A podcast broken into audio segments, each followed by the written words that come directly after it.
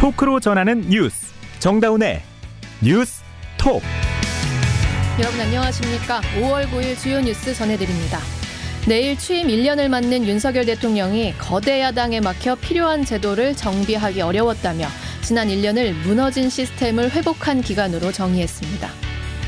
반면 야당은 윤석열 정부 1년간 경제는 방치되고 외교의 품격도 유지하지 못하고 있다고 비판했습니다.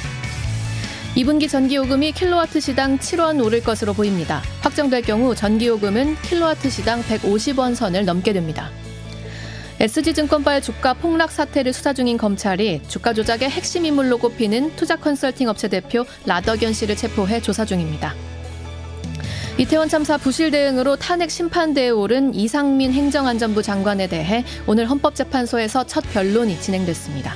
오늘 방송 CBS 레인보우와 유튜브 CBS 뉴스 채널에서 화면으로도 보실 수 있습니다. 내일 취임 1주년을 맞는 윤석열 대통령이 지난 1년간 가장 큰 성과로 외교 안보를 직접 꼽았습니다. 여당도 한미동맹, 한미동맹 복원과 한일 외교 정상화를 지켜 세웠는데요. 야당은 경제는 방치되고 외교 품격은 유지하지 못하고 있다며 대한민국이 퇴행하고 있다고 혹평했습니다. 오수정 기자가 보도합니다. 취임 1주년을 하루 앞둔 윤석열 대통령이 국무회의에서 외교와 안보 분야에서 가장 큰 성과를 이뤘다고 자평했습니다.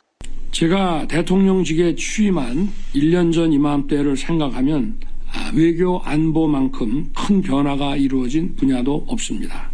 취임 직후 한미 정상회담과 미국 국빈 방문 등 순방 성과를 차례로 설명한 윤 대통령은 앞으로도 경제를 외교의 중심에 두고 투자 유치를 위해 뛰겠다고 말했습니다. 윤 대통령은 문재인 정권의 잘못된 정책으로 전세 사기와 주식, 마약 범죄 등이 활개쳤다며 전 정권과 거대 야당에 대한 비판도 이어갔습니다. 여야는 윤석열 정부 출범 1년에 대해 상반된 평가를 내놨습니다. 국민의힘은 윤석열 정부의 최대 치적으로 외교 정상화를 띄우며 정부와 보조를 마쳤습니다. 국민의힘 윤재혁 원내대표입니다. 윤석열 정부의 최대 치적은 한미동맹의 복원과 한일 외교의 정상화라 할 것입니다. 반면 민주당은 상상 이상의 거대한 퇴행이라며 혹평을 쏟아냈습니다. 민주당 박광온 원내대표입니다. 경제의 불균형으로 민생 고통이 극심해졌고 외교의 불균형으로 국익의 균형이 손상됐고 정치의 불통으로 민주주의가 퇴행했습니다. CBS 뉴스 오수정입니다. 시민사회는 윤석열 정부의 지난 1년에 대해 날선 평가를 쏟아냈습니다. 특히 정부의 노동정책, 부동산 정책 실패를 집중적으로 비판했는데요. 이대로 변화가 없다면 정권 심판에 나설 것이라고 경고했습니다. 보도에 양영욱 기자입니다. 윤석열 정부 출범 1년을 하루 앞둔 오늘 시민사회가 평가한 성적표는 초라했습니다. 출범 초부터 정부가 노동조합 활동을 탄압하면서 노동권이 곤두박질 쳤다고 비판했습니다. 민주노총 양경수 위원장입니다. 윤석열 정권이 이야기하는 자유는 노동자들을 착취할 자유이고 윤석열 정권이 이야기하는 법치는 노동자들을 공격하기 위한 수단으로 1년간 작동했다고 생각합니다. 특히 무리한 경찰 수사와 민주노총 압수수색, 노사정 간 사회적 대화 실종 등을 대표적인 정부 실책으로 꼽았습니다. 윤 대통령이 정권 교체의 명분으로 내세웠던 부동산 정책은 오히려 후퇴했다고 지적했습니다. 경제정의 실천시민연합 김성달 사무총장입니다.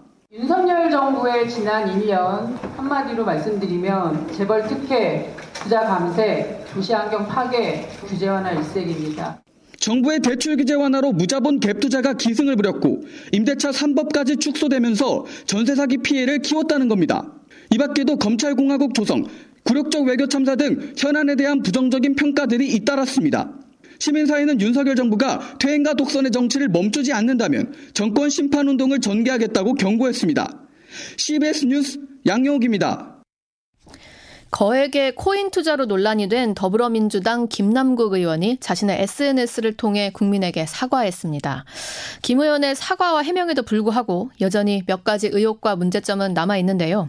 국회 나가 있는 허지원 기자에게 이야기 들어보죠. 허 기자. 네, 국회입니다. 네, 지난 주말에 김남국 의원 이슈가 이제 논란이 된 후로 민주당 지도부 입장은 선명하지 않았거든요. 이제 좀 목소리가 나오고 있습니까?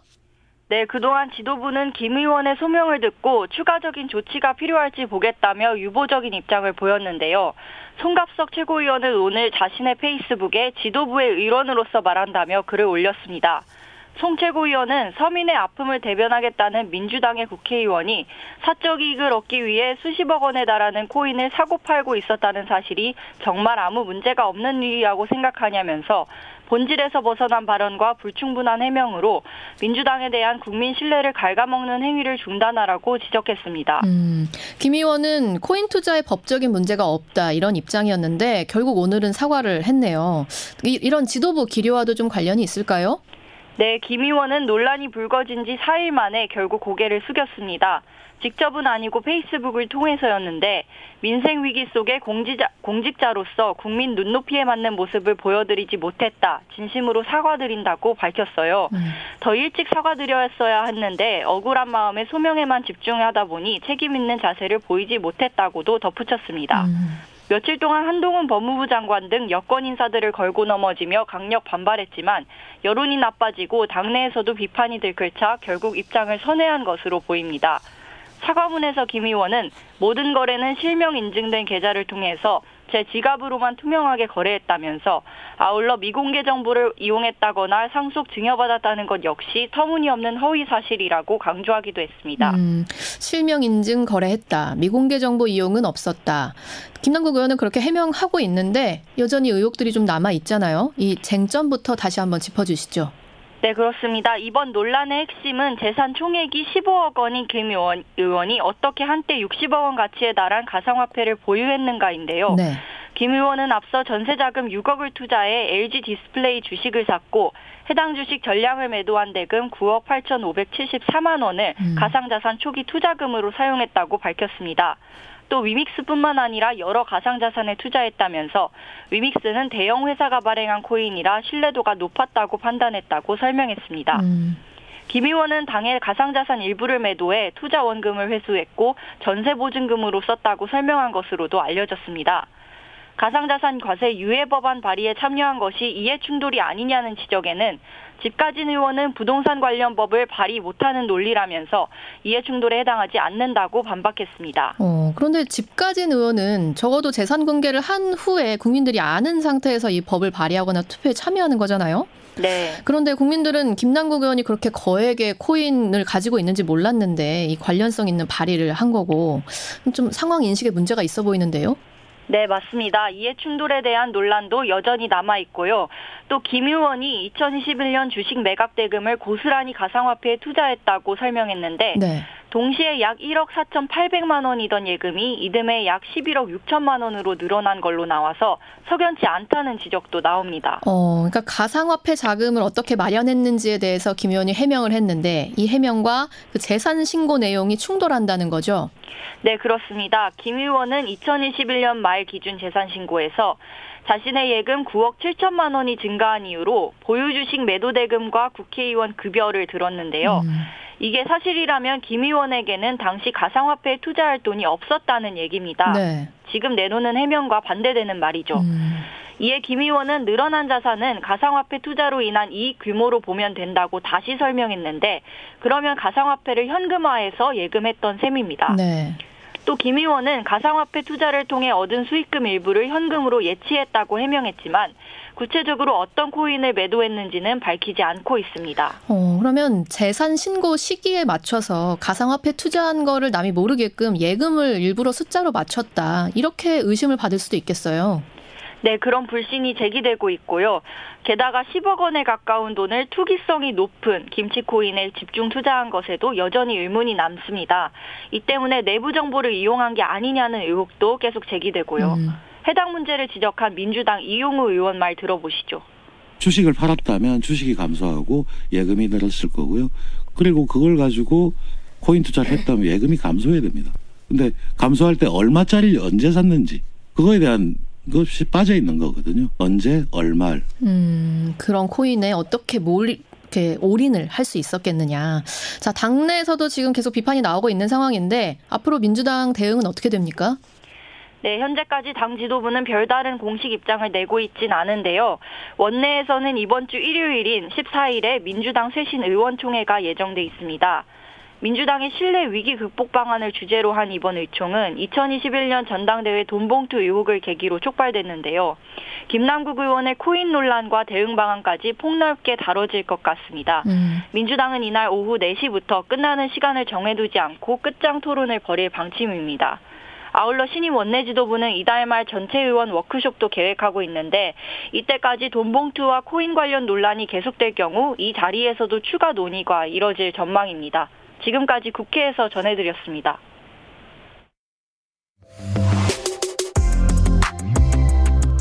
여러분은 지금 뉴스다운 뉴스 정다운의 뉴스톡을 듣고 계십니다.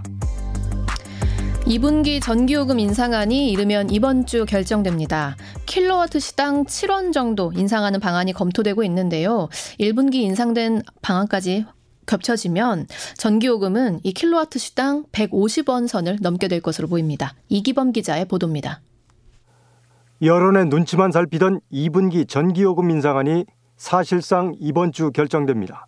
정부와 국민의힘은 11일이나 12일쯤 전기요금 당정협의회를 열어서 2분기 전기요금 인상폭과 한전의 자구 방안 등을 논의할 예정입니다. 인상폭은 킬로와트 시당 7원 정도로 예상되고 있습니다. 이럴 경우 지난 1분기 13원이 오른 것까지 합치면 올 들어서만 20원 넘게 인상되며 킬로와트 시당 150원 선을 넘게 됩니다. 한전의 자구 방안도 논의됩니다. 보유 부동산을 팔거나 임직원의 임금 인상분을 반납하는 게 뼈대입니다. 총 20조 원대 규모입니다. 산업통상자원부는 당정 협의안이 마련되는 대로 전기위원회를 열어서 전기요금 인상안을 확정해 시행할 예정입니다. CBS 뉴스 이기범입니다. SG증권발 주가 폭락 사태를 수사하고 있는 검찰이 주가 조작의 핵심 인물로 꼽히는 라더견 대표를 체포했습니다. 주가 폭락으로 피해를 본 투자자들은 오늘 라 대표에 대한 고소장을 제출했습니다. 박초롱 기자가 보도합니다. 서울 남부지검 금융증권 범죄 합동수사단은 오늘 오전 10시 25분쯤 라 대표를 자택에서 체포했습니다. 검찰은 라 대표가 미등록 투자 컨설팅 업체 H사를 통해 주가를 조작한 것으로 보고 있습니다. 투자자가 본인 명의로 만든 스마트폰을 맡기면 라 대표 일당이 이 번호를 이용해 주식을 거래, 주가를 띄우는 식입니다. 또 투자자들로부터 수수료 명목으로 골프 연습장, 헬스장 등 20여 곳을 통해 송금받는 등 조세 포탈 혐의도 받고 있습니다. 라 대표에게 투자했다가 투자금을 날린 투자자들은 오늘 남부지검에 고소장을 제출했습니다. 이들은 라 대표가 통정 매매를 통해 주가를 조작한다는 사실을 숨겼다고 주장합니다. 또 라 대표가 투자 현황을 볼 수 있는 Account Info라는 어플리케이션을 설치하게 했는데 미수금 등은 전혀 보이지 않고 수익 현황만 볼 수 있었다는 게 이들의 설명입니다. 앞서 검찰은 지난 3일과 4일 이틀에 걸쳐 라 대표의 사무실 등을 압수수색하고 통정 매매에 사용한 것으로 추정되는 휴대전화 200여 대도 확보했습니다. CBS 뉴스 박초롱입니다. 이태원 참사 부실 대응으로 탄핵 심판대에 오른 이상민 행정안전부 장관에 대해 오늘 헌법재판소에서 첫 변론이 진행됐습니다. 이 장관은 유감을 표하면서도 법률 위반은 없었다고 강조했습니다. 헌법재판소에서 박희원 기자가 전합니다. 탄핵 심판대에 오른 이상민 장관은 사건 접수 3개월 만에 열린 첫 변론에 출석하며 고개를 숙였습니다. 저에 대한 이번 탄핵 소추로 인해서 일부 국정에 혼선과 차질이 발생하고 국민 여러분께 심려를 끼쳐드리게 되어 매우 송구한 마음입니다.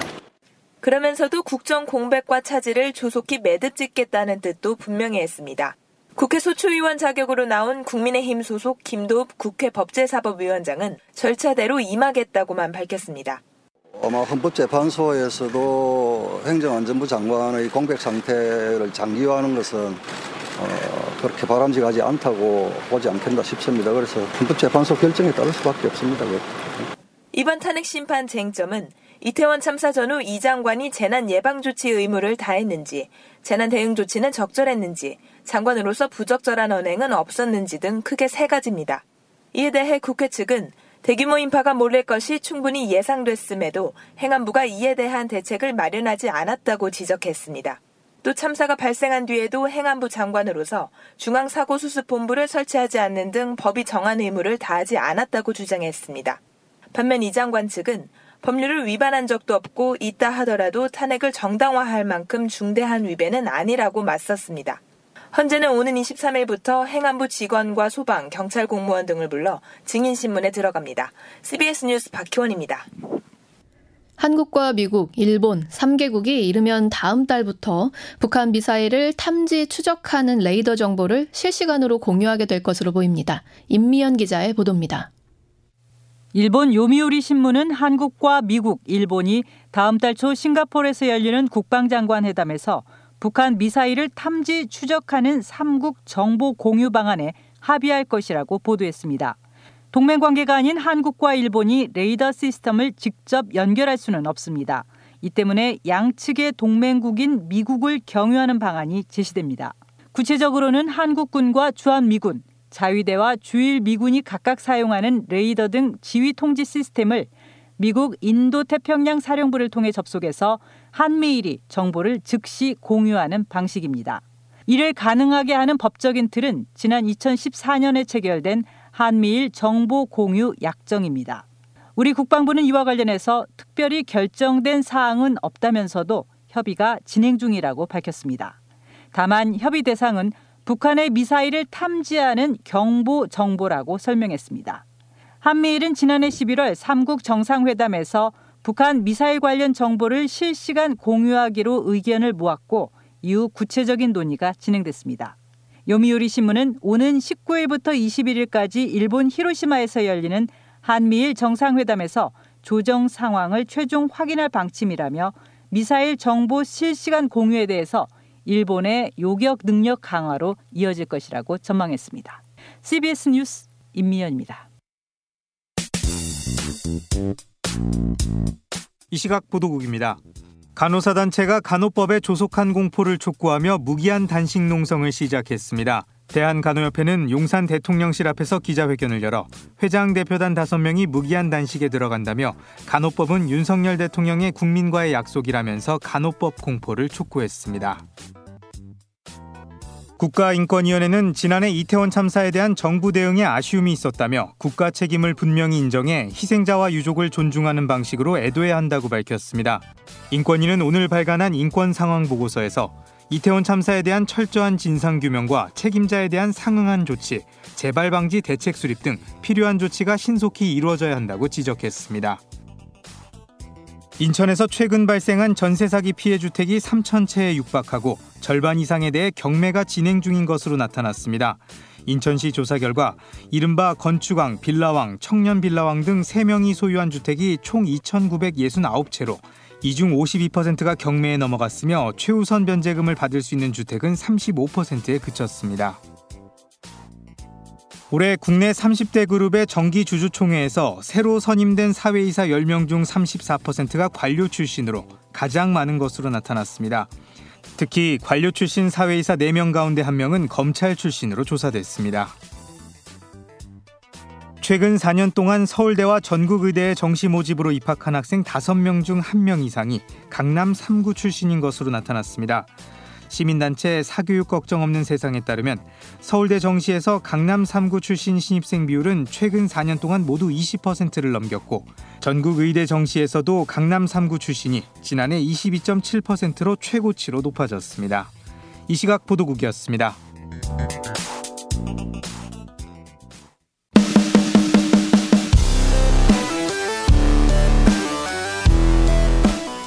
온라인 hot issue를 짚어봅니다. attention 뉴스. 오늘 하루 온라인에서 가장 주목받은 뉴스만 콕콕 짚어봅니다. attention 뉴스 김동빈 기자 어서 오세요. 네, 안녕하세요. 오늘 가져온 소식은요? 네, 첫 번째 소식은 네이버 때문입니다. 음. 국민의힘이 윤석열 대통령 취임 1주년을 앞두고 갑자기 네이버 때리기에 나선 모습입니다. 어. 국민의힘의 사무총장과 정책위 의장이 윤 대통령 지지율의 부정적인 여론의 원인을 포털 탓으로 돌린 셈인데요. 어. 국민의힘 이철규 사무총장이 오늘 이런 말을 했습니다. 윤석열을 검색하는데 안철수 유승민이 나오고 음. 제3자가 비판하는 기사가 관련도 순위에 들어간 것 자체는 조작에 의하지 않고는 불가능한 것이다. 이렇게 어. 의혹을 제기했어요. 그런가요? 잘 모르겠는데 그러면서 네. 알고리즘을 설계할 때부터 그렇게 나오게끔 설계가 돼 있는 것이다. 음. 어찌하여 검색하고자 하는 당사자 또는 해당 기사가 뜨지 않고 비판적인 기사만 일관되게 뜨게 만들어 놓은 것인지 도무지 납득되지 않는다. 이렇게 말을 했습니다. 어. 이 의원은 이어서 네이버에 대해 더 이상 방치할 수 없는 괴물이 되어가고 있다. 음. 그에 대한 책임은 오롯이 네이버가 져야 할 것이다. 이렇게 협박성 어. 메시지까지 던졌습니다. 네이버에 대해 경고장을 날린 건 이 의원뿐만이 아니었는데요. 같은 자리에서 박대출 정책위 의장도 같은 취지의 비판을 했습니다. 음. 박 의장은 이렇게 취임 1주년 된 대통령을 향해서 비판과 비난 기사로 도배를 하면 이것을 본 우리 국민들이 윤석열 대통령을 객관적으로 혹은 긍정적으로 평가한다는 것은 아마 기적에 가까운 것이다. 이렇게 음. 말을 했습니다. 그러니까 네이버의 알고리즘 때문에 윤석열 정부에 대한 부정적인 평가를 하게 된다. 음. 이렇게 지적을 한 셈인데 박 의장은 그러면서 네이버 쪽에선 알고리즘을 이렇게 만들어 놓았다고 하는데 이건 알고리즘이 아니고 소기고리즘이다. 네이버 뉴스를 이제는 개혁해야 한다 이렇게 비판을 했습니다. 소기고리즘. 네. 근데 이런 논리에 따르면 네이버 알고리즘이 바뀌면 지지율이 오른다는 얘기인데 어, 오를지 한번 지켜봐야 될 것 같습니다. 아니 찬양하는 검색어들이 뭐 혹시 연관 연동이 됐다면 이렇게 얘기를 안 했을 것 같아서요. 네. 네 지켜봐야겠네요. 다음 소식은요? 네, 다음 소식은 기름 훔치려고 9m 땅굴 판 사람들입니다. 음. 땅굴 속에 묻혀 있는 송유관을 뚫고 기름을 훔치려고 한 일당이 경찰에 붙잡혔습니다. 어. 이들은 무려 60여일 동안 9미터를 파고 들어갔다고 해요. 와. 그런데 송유관 앞 3cm, 30cm 앞에서 경찰이 들이닥쳤다고 합니다. 실제로 못 훔친 거예요, 그러면? 네, 사실상 모든 결국 못 훔치고 말았는데 이거 보니까 2021년 개봉한 서인국 주연 영화 파이프라인과 어. 거의 흡사하더라고요. 이 영화에서도 굴을 파기 위해 호텔을 음. 빌리거든요. 어. 근데 여기서도 모텔까지 임대했다고 합니다. 그 근처에. 예. 아. 지난 1월 송유관이 지나는 길목에 있는 모텔을 임대했는데 이 모텔 보증금 8천만 원에 월 450만 원 조건으로 임대한 뒤 지하실 벽을 부수고 땅굴을 팠다고 합니다. 어머나. 이들을 이들이 판 땅굴은 가로 81cm, 세로 78cm 정도 됐다고 해요. 음. 땅굴에 뭐 전등도 설치하고 흙이 쏟아지지 않도록 나름의 조치까지 한 좀 프로페셔널한 모습까지 보였다고 합니다. 이들은 각기 역할도 달랐는데 총책 유모 씨가 있고 자금책을 따로 뒀고요. 음. 그리고 도유기술자의 땅굴 기술자까지 이제 한 팀을 이뤘습니다. 도유기술자는 어떤 사람이에요? 도유기술자는 전직 대한성유관 직원이었다고 해요. 아, 진짜 전문가네요. 네, 기름을 훔치는 밸브를 설치하면은 송유관 이제 중간에 기름이 빠지니까 압력이 떨어지잖아요. 네네. 네. 이걸 떨어지지 않게 하는 방법을 아. 알고 있었던 일명 기술자로 통했다고 합니다. 음. 경찰은 이렇게 4명을 구속하고 또 다른 일당 4명까지 불구속 입건했다고 합니다. 30cm 앞에서 네. 코미디 영화로 마무리가 됐네요. 네. 네. 마지막 소식은요? 마지막 소식은 초등생 도둑 신상 공개한 무인 점포. 좀 생각 해볼 점이 많은 소식인 것 같아요. 네네. 무인 점포에서 과자 등을 훔쳐먹은 초등학생들의 사진과 신상을 공개한 피해 업주의 대응을 두고 이제 온라인이 뜨겁게 달궈졌습니다. 음. 광주 도심 아파트촌에서 일어난 일인데요. 신상 정보를 했는데 이제 모자이크 편집을 하긴 했어요. 아이들의 어. 얼굴을. 그리고 하지만 거의 뭐 알아볼 수 있는 수준으로 음. 됐고 게다가 재학 중인 학교 이름과 학년까지 담아서 어. 신상 공개를 했다고 합니다. 이렇게 경고문을 붙인 이유를 보니까 음. 이제 부모들과 변상 합의가 이루어지지 않아서 결국에 이렇게 뭐 어. 신상 공개까지 하게 됐다 이렇게 음. 알려졌는데 온라인상에서는 뭐 감론을박이 뜨겁습니다. 음. 그러니까 바늘 도둑 이 소도둑된다. 이 어릴 때부터 이 이거를 잡아주는 게 맞다. 이런 네. 의견도 있었고 부모가 합의를 안 해줘서 일어난 일이다. 이렇게 하면서 업주를 이해한다. 이런 반응도 있었고요. 음. 또 한편으로는 초등학생에게 너무 과도한 대응 아니냐 이런 음. 의견도 있더라고요. 좀 생각해볼 게 많은 지점이었습니다. 네, 여기까지 김동빈 기자였습니다. 네, 감사합니다. 이어서 날씨 알아봅니다. 이수경 기상 리포터. 네, 오늘 햇살 좋은 날씨가 이어지면서 낮 기온이 큰 폭으로 올랐습니다. 서울은 24.4도로 어제보다 포근한 날씨를 보였고 일부 동해안의 경우 강릉은 30도까지 오르기도 했는데요. 그만큼 낮과 밤의 기온 차가 크게는 20도 내외로 커지면서 하루 중에 기온 변화가 심한 편입니다. 내일 역시 큰 일교차만 주의하신다면 계절의 여왕 5월을 만끽하기에 좋은 날씨를 보이겠습니다. 서울의 경우 내일 아침 최저 기온은 12도, 낮 기온은 26 도로 내륙 지역은 오늘보다 기온이 약간 더 오르겠는데요. 모레 목요일에도 비슷한 기온을 보이겠습니다. 활동이 많으시다면 내일 낮에는 다소 더운 느낌이 있겠지만 해가 지고 나면 금세 공기가 서늘해지기 때문에 체온 조절이 가능한 옷차림 하시기 바랍니다. 맑은 구역의 영향권에서 내일도 전국적으로 맑은 날씨가 이어지겠는데요. 당분간 뚜렷한 비 소식은 없는 상태입니다. 다만 내일 서울 경기와 충남, 전북은 오전에 미세먼지 농도가 나쁨 수준인 곳이 있겠습니다. 날씨였습니다. SG증권발 주가 폭락 사태. 이 직간접적으로 피해를 본 분들 많으실 텐데요. 주식 거래로 입은 손해를 보상해 준다면서 접근하는 보이스 피싱이 또 기승을 부리고 있어서 경찰청 국가수사본부가 주의를 당부했습니다. 우리가 주식 거래에 손해를 보상해주는 회사인데 손실금 1억 원을 송금해주겠다 이렇게 달콤하게 제안을 하면서 결국은 코인에 투자를 유도해서 돈을 가로챈다고 해요. 010으로 시작하는 일반 번호로 전화를 하는데요. 이 큰 손실로 어지러운 마음에 혹하는 피해자들 더 생기지 않을까 우려됩니다. 이 신종 보이스피싱 시나리오 주변에 공유해 주시길 바랍니다. 오늘 뉴스톡은 여기까지입니다. 고맙습니다.